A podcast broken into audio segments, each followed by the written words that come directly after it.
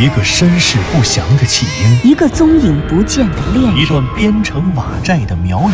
一场密室逃脱的好梦。身世就是一个密室，时间、宇宙也都是密室。既然逃出去了，就别再回来，再回来。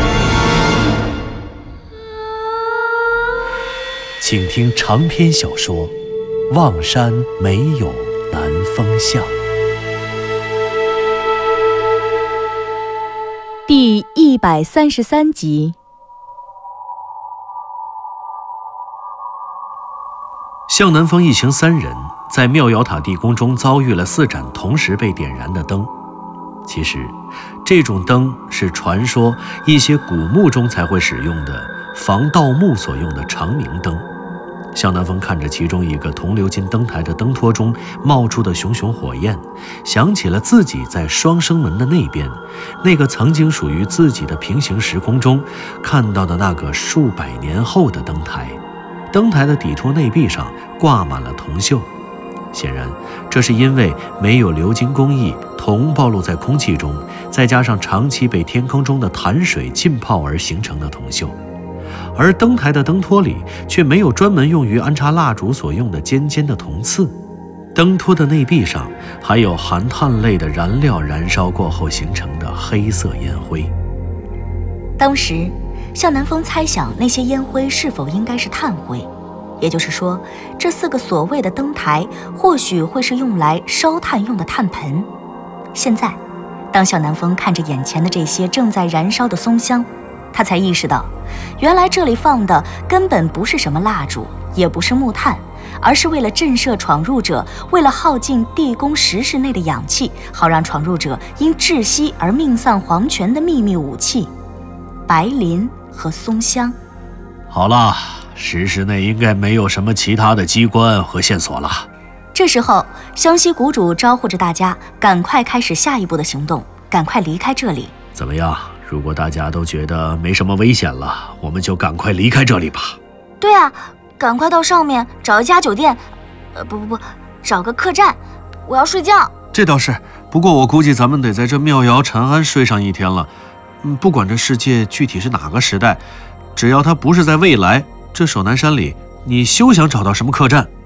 南方说的倒是，能去佛寺里睡一天就算不错了。咱们呀，别耽误了，赶快往上走，离开这里吧。南风，这下还得看你的。我到底也没弄懂这暗门你是怎么推开的。这上下还有三扇门，你是不是得挨个试试，看看哪一扇门能通到妙瑶塔上面去？是啊，南风哥，这下靠你了。好，放心，包在我身上了。向南风答应着，走到了剩下的三扇暗门中其中一扇的前面，然后他蹲下身子，像之前那样，分别从六个方向依次去推这扇门。可是他推了六次，这个墙角却像死的一样纹丝不动。嘿，呃，不是这个，不是这个，呃，这个是一扇死门。向南风尴尬地笑了笑，然后摇了摇头。看来我的运气不算太好啊。呃，我们再试试这个好了。向南风又走到了另外一扇暗门前，蹲下身子，照同样的方法去推这扇门。可是他费了半天力气，这扇暗门也仍旧纹丝不动。于是向南风站起身来，耸耸肩说道：“哎呀，看来我的运气在刚刚那个世界里全都用光了。呃、嘿嘿，这扇也是个死门。呃，那通往妙瑶塔地面的门就应该是这个了。”向南风又走到了最后一个墙角处，重新蹲下身子，继续按照正确的开启暗门的方式，去一个方向一个方向的推。一、二、三、四、五。当向南风推完了其中的五个方向时，他的额头上已经明显渗出了汗水。他随手用袖子擦掉了头上的汗水，然后站起身来，长出了一口气，笑着说：“哎呀。”真没想到啊，我我这个点儿也太背了，推了十七次全都猜错了，这么低的概率都让我赶上了，呃，真是够背的。南风哥，幸亏你这儿的好运气是这次失灵了，要是上次的话，我们早死了。哎，对对对对对，没事没事，呃，好在就是多费点力气哈。向南风说着，又蹲下身子。他在心里默默地数着一二三。然而，当他心里默数到三，并不断用力的时候，这个石门却依旧纹丝未动。哎，不对呀，怎么打不开？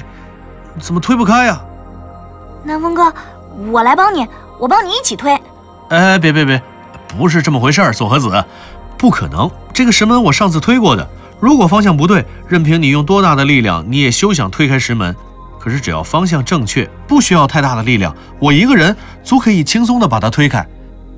啊，那，嗯，南风哥，你不会是想说，门已经打不开了，我们三个还有藤原结晶，要被困死在这里了吧？不不不，不会不会，你相信我，我再试试。向南风嘴上虽然这样说着，可是他的心中早就已经紧张起来了。怎么办？怎么办？向南风干脆也不再蹲在地上，而是像左和子一样跪了下来。他看着这扇打不开的暗门，看着这间刚刚被修葺一新的石室，在他的眼前，从这些新烧造的石砖上，他甚至能够嗅到石砖上沾着的泥土的香味儿，感受到切割这些石砖的工人手拿的铁制工具上沾着的余温。然而，这些新鲜的自然生气显然无法给予向南风那种有温度的安全感。他忐忑地把手再一次放到石砖上，准备用尽全力再推一次。然而就在这个时候，向南风忽然听见身后湘西谷主激动的喊声：“南风，南风，你快看，你看那是什么？什么？”忽然，湘西谷主的声音打破了向南风与左和子摸索石室的平静。顺着湘西谷主的手势，向南风和左和子发现，在通往地下溶洞的旋转门的对角上。石室的左侧墙壁的左上角，长方形密道所在的后面墙壁的左上角和石室屋顶的左下角中间，也存在一个和石室地面上的四个角落的三角形一模一样的三角形切割线。天哪！我们刚才一直顾着在地上推了，原来另一个通道口是在天上的。是啊，居然在天花板上，一个高高在上的三角形暗门。它距离地面的下沿儿起码有两米高，显然在六个方向依次实验，然后推开暗门，这在道理上不算难事。可是现在的问题是，这个暗门也太高了，石室内空空如也，什么都没有。在没有梯子、没有能提高人身高的支撑物的情况下，想徒手推开暗门，谈何容易？这个时候。最早发现暗门的湘西谷主已经率先背靠在墙角处站好了。来，南风，你离远点处跑，踩我的手，然后蹬着我的肩膀，赶快推推这暗门。啊，这这怕是不行吧？咱俩体重差不多，我身高高，应该比你还沉点，你撑不住的。没事儿，别废话了，先试试看。呃，哦，好，好，好。向南风答应着。按照湘西谷主说的，退到了整个石室的中央，然后他快步跑向湘西谷主，而湘西谷主微微弯着腰，后背紧紧贴着墙角，把双手十指紧扣，搭成了一个临时脚凳，以供向南风踩着他的双手站上肩膀，然后去推墙角的石门。然而，向南风和湘西谷主的这个搭配虽然默契，但是却缺乏起码的科学性。一方面，两个人的体重几乎相当。而向南风还比湘西谷主略高，所以他们的组合相当不稳定。另外一方面，向南风登上湘西谷主的肩膀后，并不是直接爬到已经敞开的暗门上，而是要把暗门推开，这就需要一个水平方向的力。而问题也就出在了这里。向南风踩着湘西谷主往上冲了三次，第一次。他根本就没有踩上湘西谷主的肩膀，就直接因为湘西谷主的双手松动而掉了下来。而后两次，他虽然踩上了湘西谷主的肩膀，可是只要他在平行方向一用力，身体就会因为失去重心而从湘西谷主的肩膀上掉下来。哎呀，不行不行不行，这样没戏！湘西谷主，你躲开，我在这儿当人梯。左和子来，你，我抱着你，你来推。什么，南风哥，我不会推啊！没事儿，我抱着你呢，我让你怎么推你就怎么推啊！湘西谷主来帮着扶一下，咱们一块撑住了。向南风说着，一把就把左和子给抱了起来。湘西谷主默契地陪着向南风，把左和子举到向南风的肩膀上，两个人合力将左和子的脚死死地抓紧。左和子本来就瘦得很，他虽然个子高，但骨架却很小，所以体重还不到一百斤。向南风一个人撑起来还是能坚持一会儿，何况还有湘西谷主从旁帮忙。眼看着左和子的手扒住了砖石的缝隙。左和子，努力啊！用力试试，分别向六个方向推，就像我推下面那个通风口一样。啊，这这也太难了，根本用不上力啊！哎呀，你别用蛮力啊，用巧劲儿。推不动你就换一个方向，可能是你推的那个方向啊，根本就打不开，那是锁死的。哎哎哎哎，别推这个方向啊，这个方向你这这不刚才推过了吗？你推那边的，那边的夹角。哪边啊？哪边啊，南风哥？哎呀，左边，左边，左边那个，对对对对对，就是那儿，就是那儿啊！不行，推不开啊！哎呀，哎呀，那你就你就推右边的那条斜边，对啊，对对对，哎，对对对对，就就就就这儿。哎，啊啊，开了开了！太棒了，就是这个方向，用力啊，再用力点儿，再推大一点儿。呀。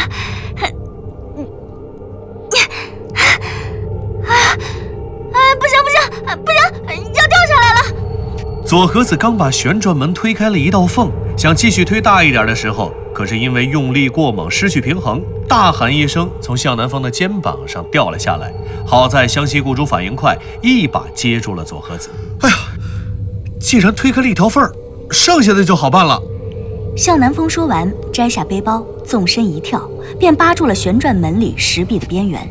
紧跟着，向南风用力一撑，湘西谷主在下面正好使劲托起向南风的双脚，这一下向南风便爬了上来。转眼之间，向南风就这样进入了一个新的空间。这是哪里？这是哪里？向南风不知道。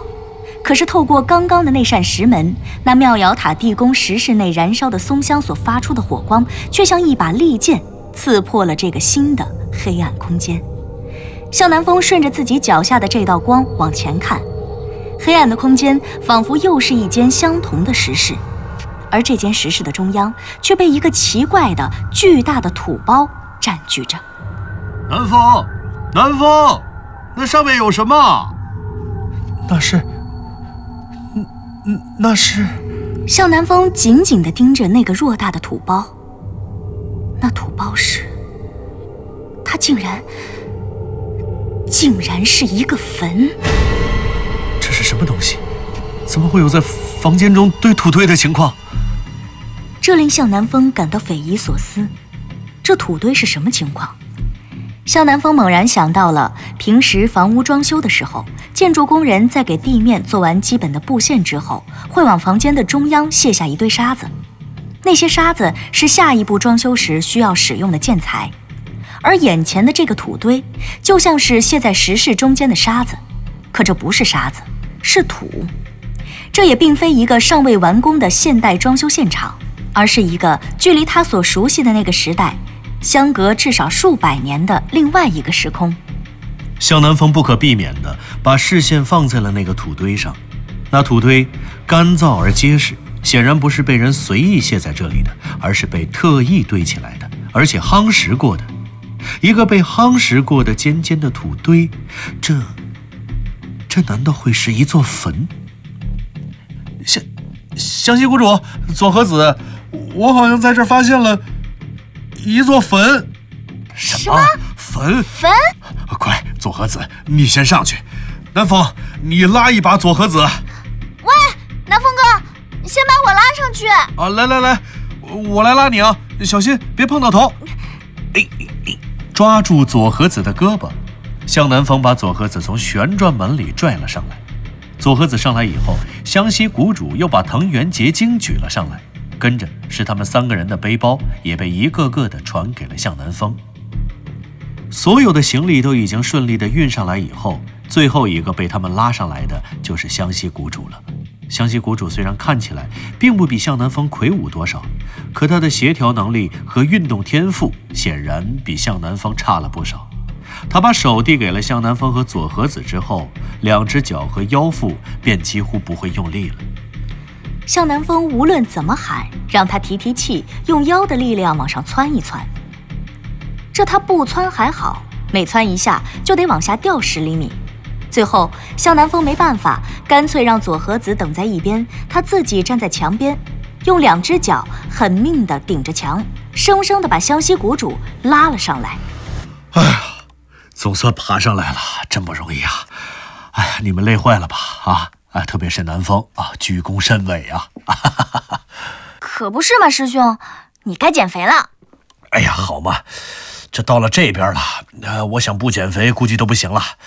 这时代差着好几百年呢，我能想象到，咱们头顶上的这个时代，这会儿的饮食结构当中啊，脂肪所占的比例究竟是该有多可怜？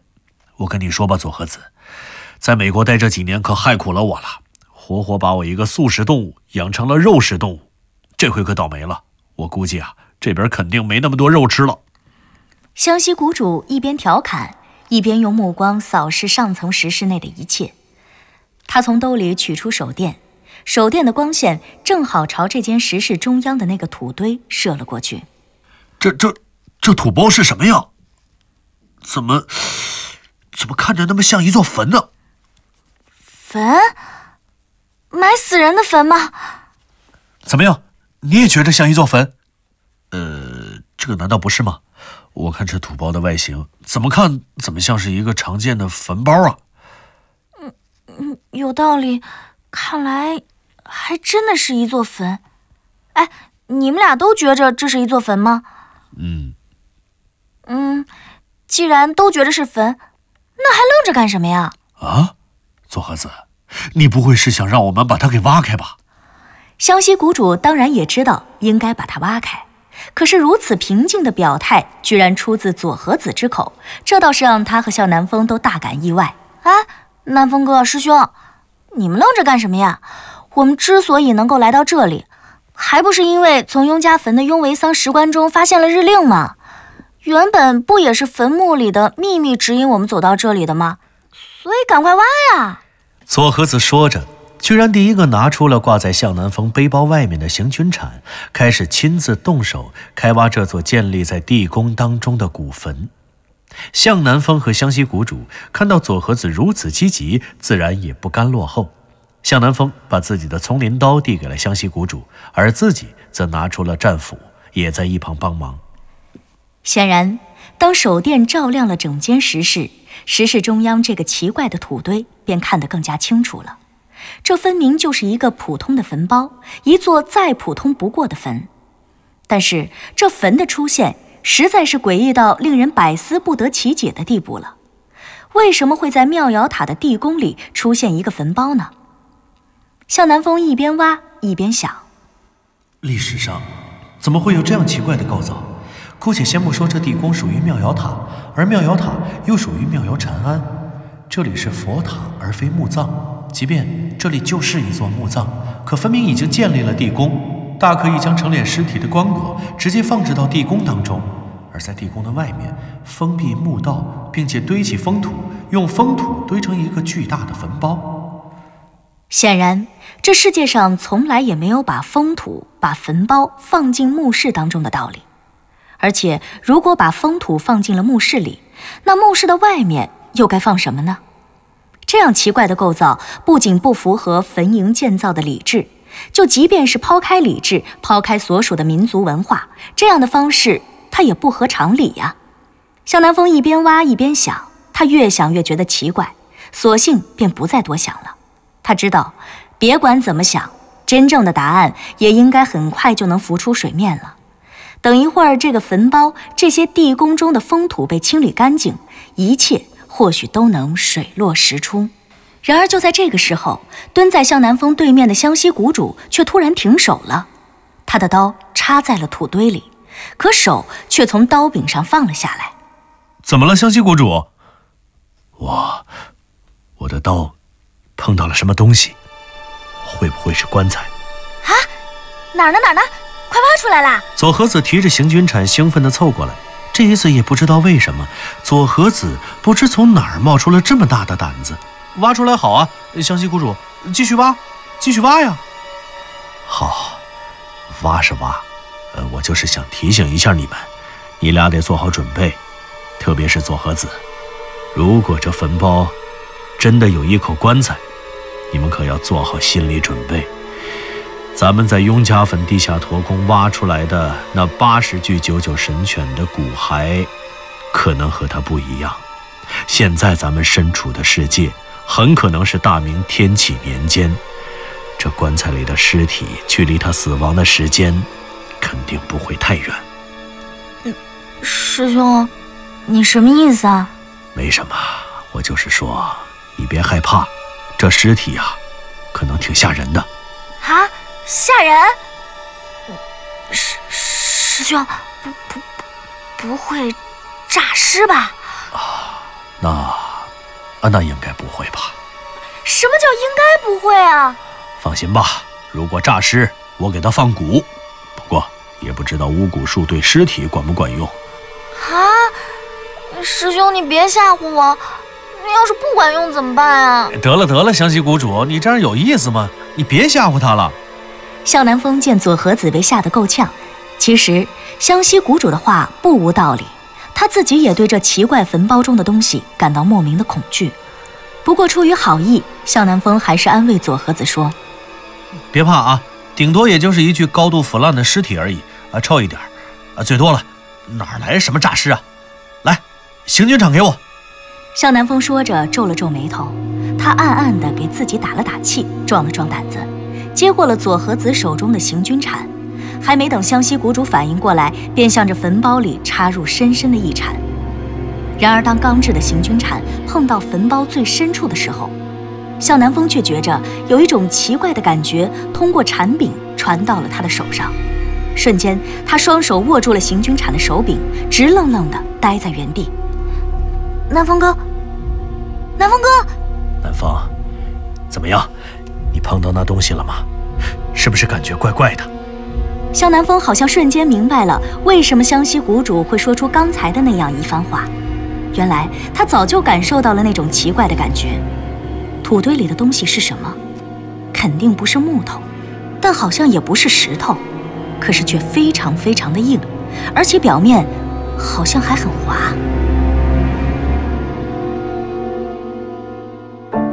您刚刚听到的是长篇小说《望山没有南方向》，作者刘迪川，演播杨静、田龙，配乐合成李晓东，制作人李晓东，监制全胜。